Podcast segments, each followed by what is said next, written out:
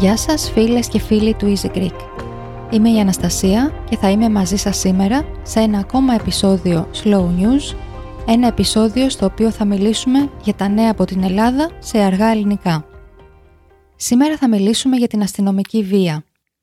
Αφορμή για το επεισόδιο αυτό είναι το τέλος μιας υπόθεσης που ξεκίνησε τον Δεκέμβριο του 2019, όταν ο σκηνοθέτης Δημήτρης Συνδαρές και η οικογένειά του ξυλοκοπήθηκαν άγρια από την αστυνομία μέσα στο σπίτι τους.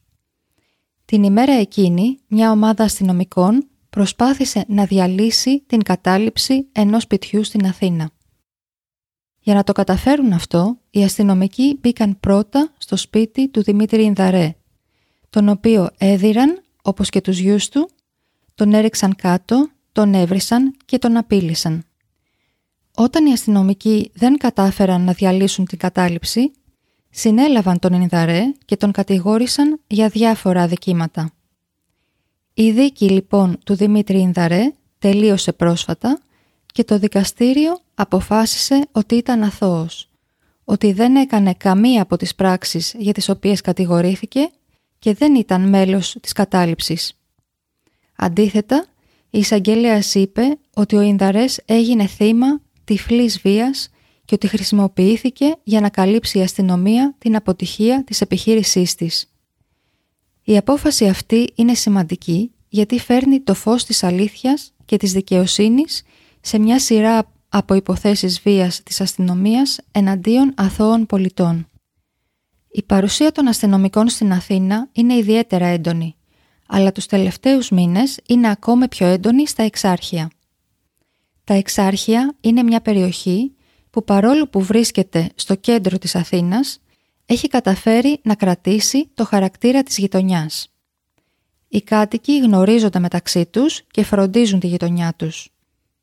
Αυτή την περίοδο όμως γίνονται έργα για να κατασκευαστεί η τέταρτη γραμμή του μετρό της Αθήνας, το οποίο θα κάνει στάση και στα εξάρχεια. Οι κάτοικοι ανησυχούν ότι αυτό θα αλλάξει το χαρακτήρα της γειτονιάς τους και ζητούν τουλάχιστον η στάση του μετρό να μην φτιαχτεί στην πλατεία των εξαρχείων, η οποία έχει μεγάλη ιστορία και αποτελεί σημείο συνάντησης και σύμβολο της περιοχής. Η κόντρα αυτή μεταξύ των κατοίκων και των αρχών δίνει αφορμή για επεισόδια σχεδόν καθημερινά. Το ίδιο συμβαίνει και στις διαδηλώσεις που γίνονται στο κέντρο της Αθήνας. Η αστυνομία πολύ συχνά γίνεται σκληρή με τους διαδηλωτές χρησιμοποιώντας γκλόμπ, ασπίδες, δακρυγόνα, άβρες και χειροβομβίδες κρότου λάμψης. Πολλές φορές η αστυνομία συλλαμβάνει ανθρώπους που διαδηλώνουν ειρηνικά, ενώ θύματα της αστυνομίας δεν είναι μόνο οι διαδηλωτές αλλά και οι δημοσιογράφοι που βρίσκονται εκεί απλά για να κάνουν τη δουλειά τους. Ένας από τους δημοσιογράφους αυτούς είναι ο Μάριος Λόλος, πρόεδρος της Ένωσης Φωτορεπόρτερ Ελλάδας, ο οποίος δέχτηκε χτυπήματα στο κεφάλι από αστυνομικούς σε διαδήλωση στο Σύνταγμα με αποτέλεσμα να χρειαστεί χειρουργική επέμβαση.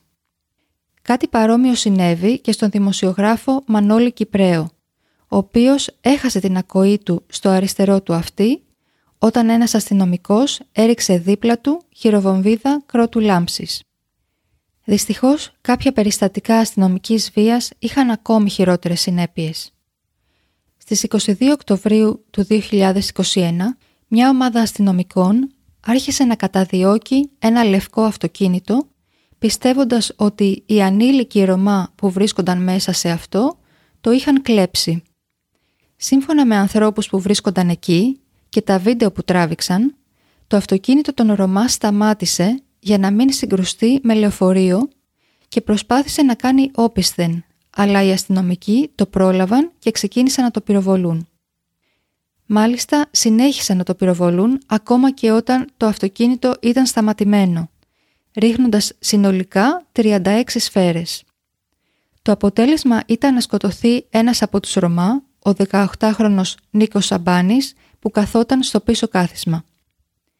Έναν χρόνο μετά η δίκη δεν έχει ακόμα αρχίσει, ενώ έχει γίνει σύμβολο το πανό που κρατούσαν οι δικοί του σε μια διαδήλωση με τη λέξη δικαιοσύνη γραμμένη λάθος κάτι που δείχνει τις ανισότητες που αντιμετωπίζουν οι Ρωμά, ιδιαίτερα όσον αφορά την εκπαίδευση. Σε διάφορες διαμαρτυρίες και εκδηλώσεις, ο πατέρας του Νίκου Σαμπάνη συναντά και έναν άλλο πατέρα που κρατάει το δικό του πανό. «Όχι στη συγκάλυψη», γράφει το πανό του Γιάννη Μάγκου. Με αυτό το πανό, ο πατέρας του Βασίλη Μάγκου προσπαθεί να κρατήσει ζωντανή τη μνήμη του παιδιού του και της βίας που δέχτηκε, έτσι ώστε να μην καταλήξει η υπόθεσή του στο αρχείο. Τον Ιούνιο του 2020, ο 26χρονος αναρχικός Βασίλης Μάγκος χτυπήθηκε από την αστυνομία σε διαδήλωση στο Βόλο.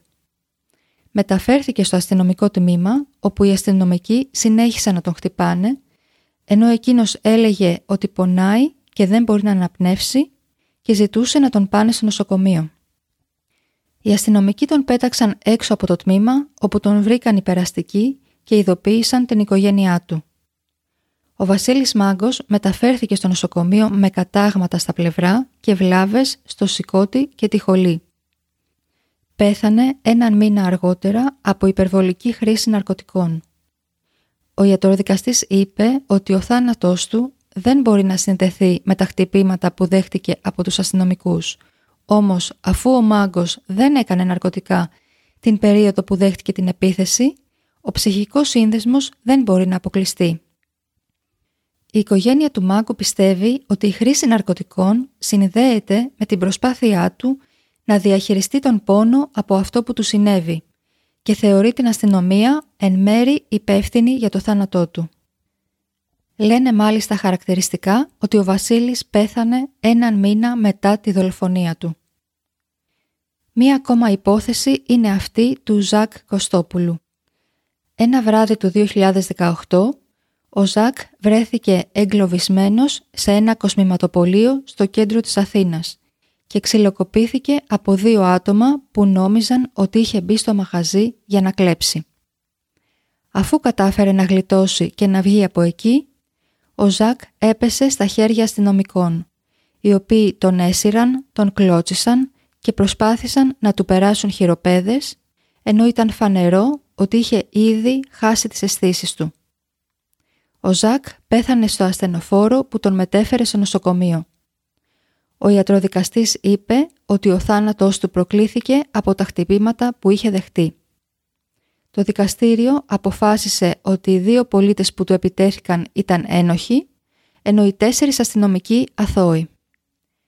Φτάνοντας στο τέλος, θα μιλήσουμε για την υπόθεση του Αλέξανδρου Γρηγορόπουλου, ενός παιδιού 15 χρονών που έχασε τη ζωή του από σφαίρα αστυνομικού ένα βράδυ του 2008.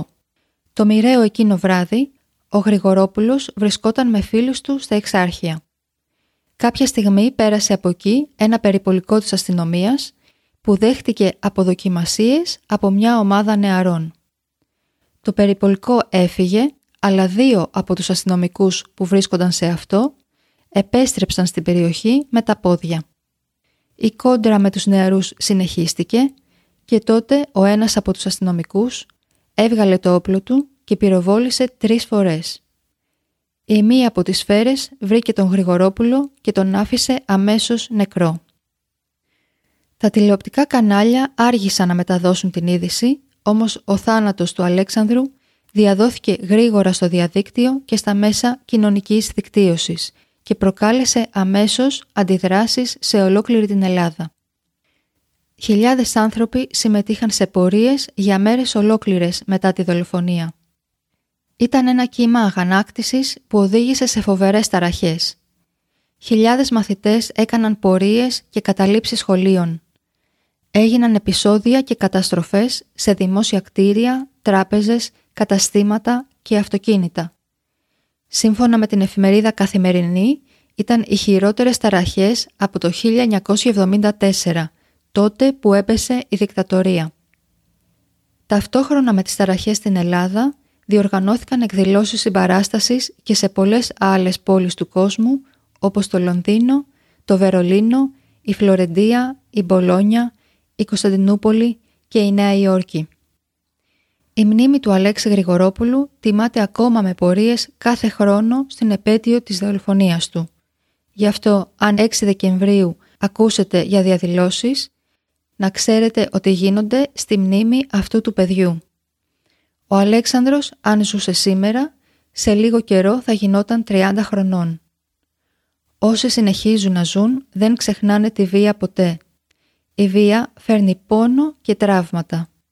Επίσης, πολύ συχνά η βία φέρνει βία και ριζοσπαστικοποίηση. Σε μια χώρα που το 2020 ο συνήγορος του πολίτη δέχτηκε περίπου 18.000 καταγγελίες εναντίον αστυνομικών, τον υψηλότερο αριθμό στα 25 έτη της ιστορίας της αστυνομίας, σίγουρα κάτι δεν πάει καλά και θα πρέπει να το διερευνήσουμε. Με την ελπίδα να μην μιλήσουμε ποτέ ξανά για ένα τέτοιο θέμα, κάπου εδώ θα σας αφήσω και θα τα πούμε πάλι σε ένα επόμενο επεισόδιο. Να είστε καλά.